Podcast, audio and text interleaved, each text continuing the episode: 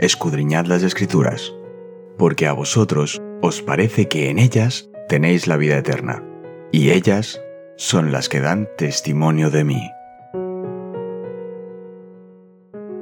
Es momento de nuestro encuentro con Cristo.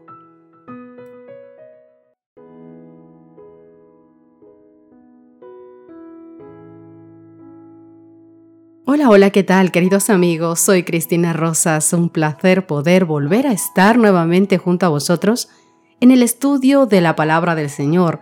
Y en esta ocasión, con el título Acumulen tesoros en el cielo, un gran consejo que nuestro Maestro, nuestro Papá, nuestro Señor y nuestro Rey nos da a cada uno de nosotros como sus hijos.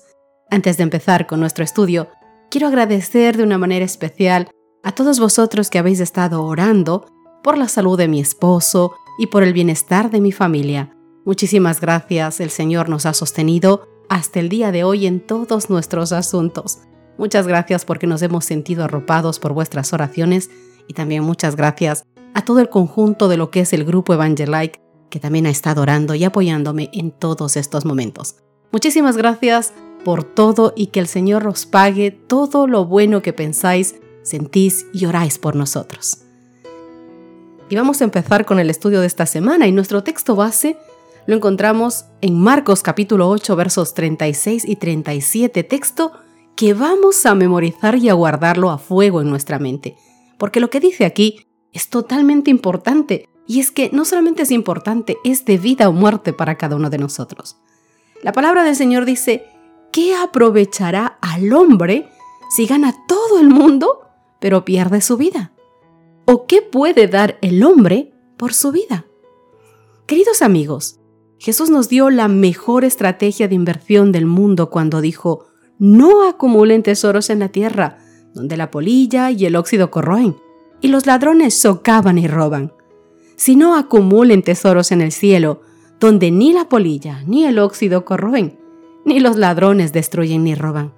Mateo capítulo 6, versos 19 y 20. Y además Jesús concluye su estrategia de inversión diciendo: porque donde esté el tesoro de ustedes, allí también estará su corazón. Mateo capítulo 6, verso 21.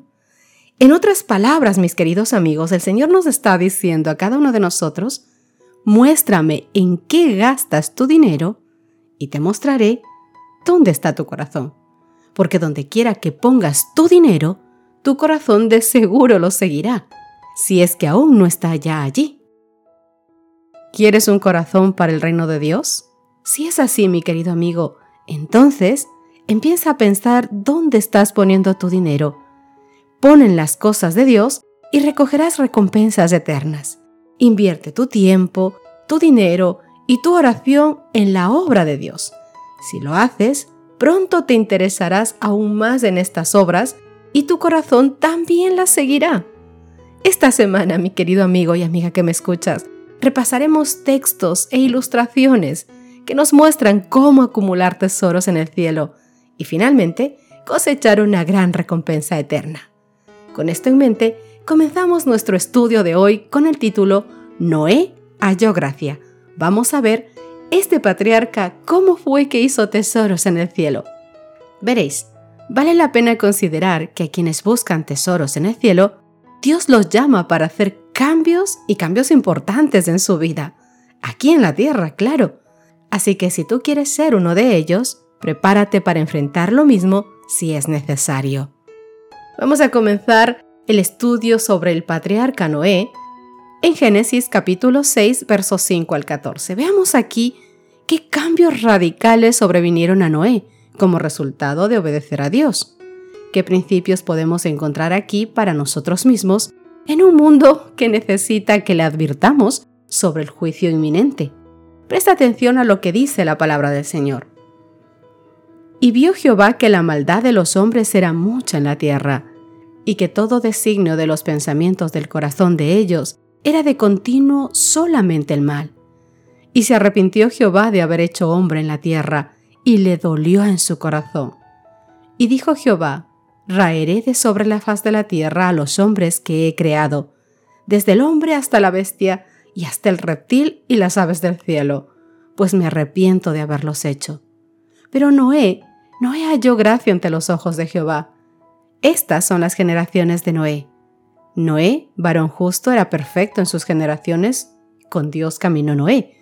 Y engendró Noé 3 hijos, a Sem, a Cam y a Jafet. Y se corrompió la tierra delante de Dios, y estaba la tierra llena de violencia, y miró Dios la tierra, y he aquí que estaba corrompida, porque toda carne había corrompido su camino sobre la tierra. Dijo pues Dios a Noé: he decidido el fin de todo ser, porque la tierra está llena de violencia a causa de ellos, y he aquí que yo los destruiré con la tierra. Hazte un arca de madera de gofer, haz aposentos en el arca, y la calafatearás con brea por dentro y por fuera.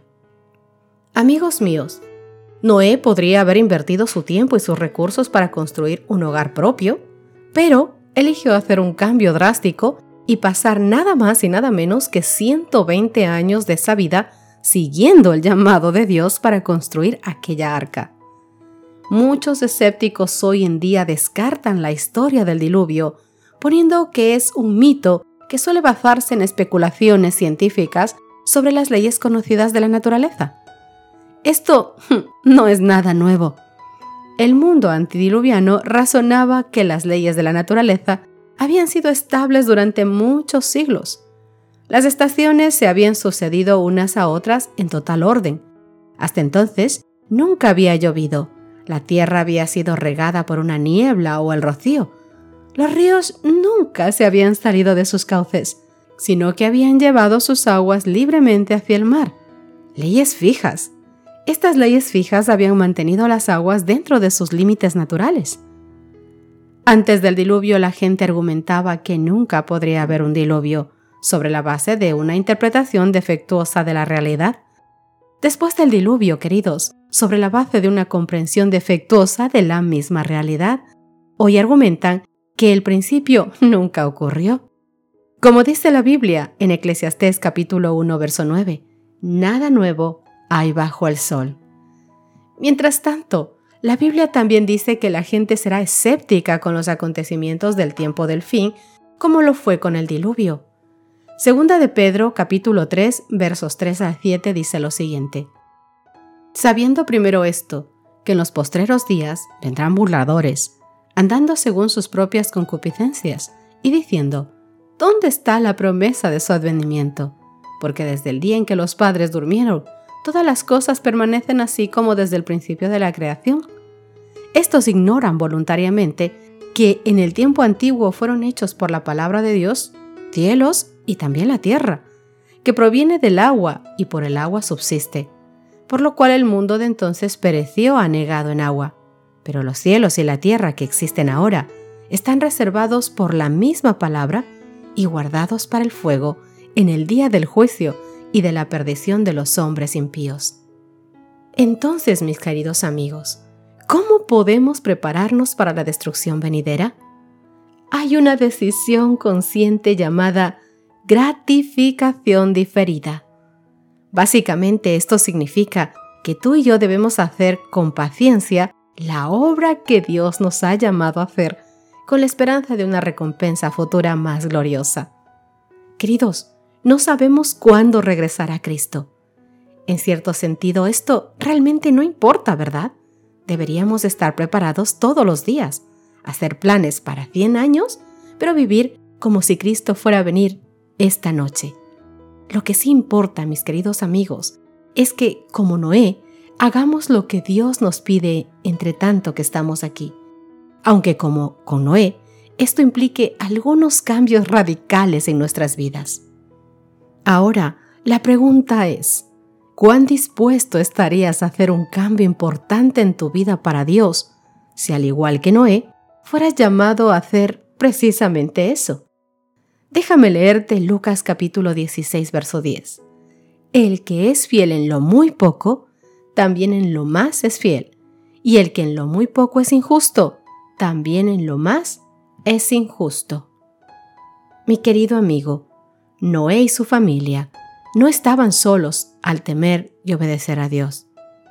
Pero el patriarca era el más piadoso y santo de todos los hombres de la tierra, y a él reservó Dios para que llevara a cabo su voluntad al construir el arca y para advertir al mundo acerca de la próxima condenación.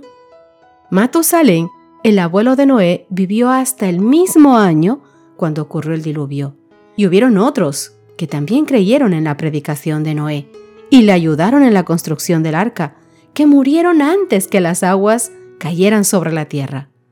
Condenó al mundo por su predicación y con su ejemplo al construir el arca.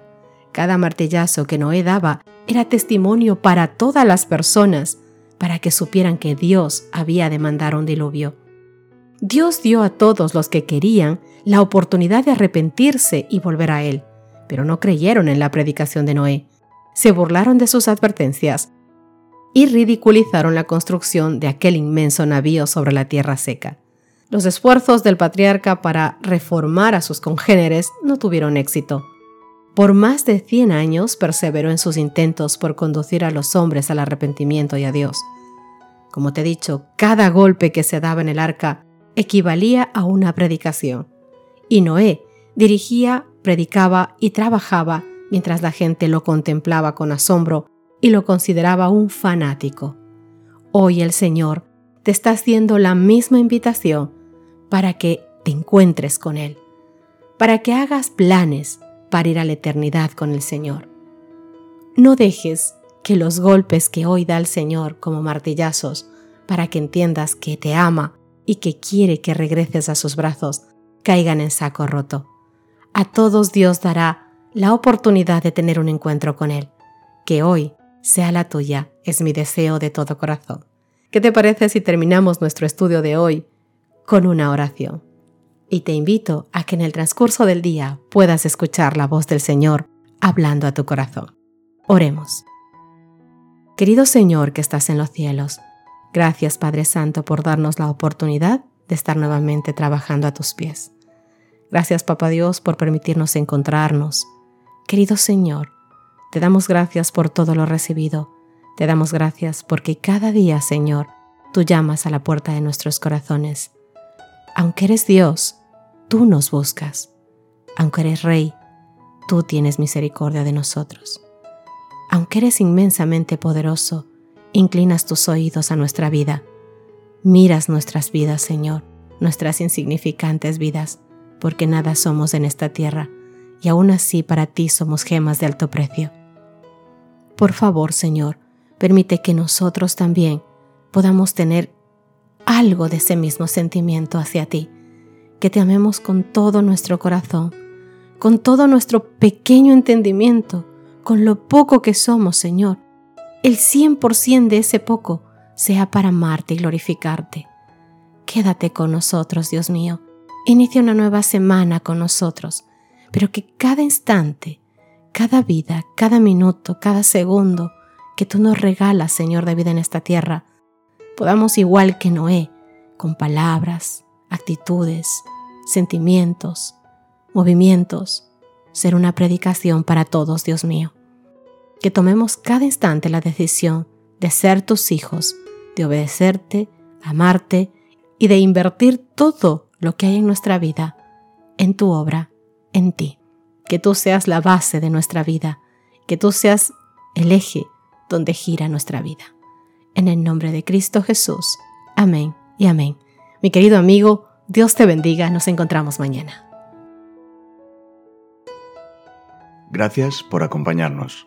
Te recordamos que nos encontramos en redes sociales. Estamos en Facebook, Twitter e Instagram como Ministerio Evangelike. También puedes visitar nuestro sitio web www.evangelike.com.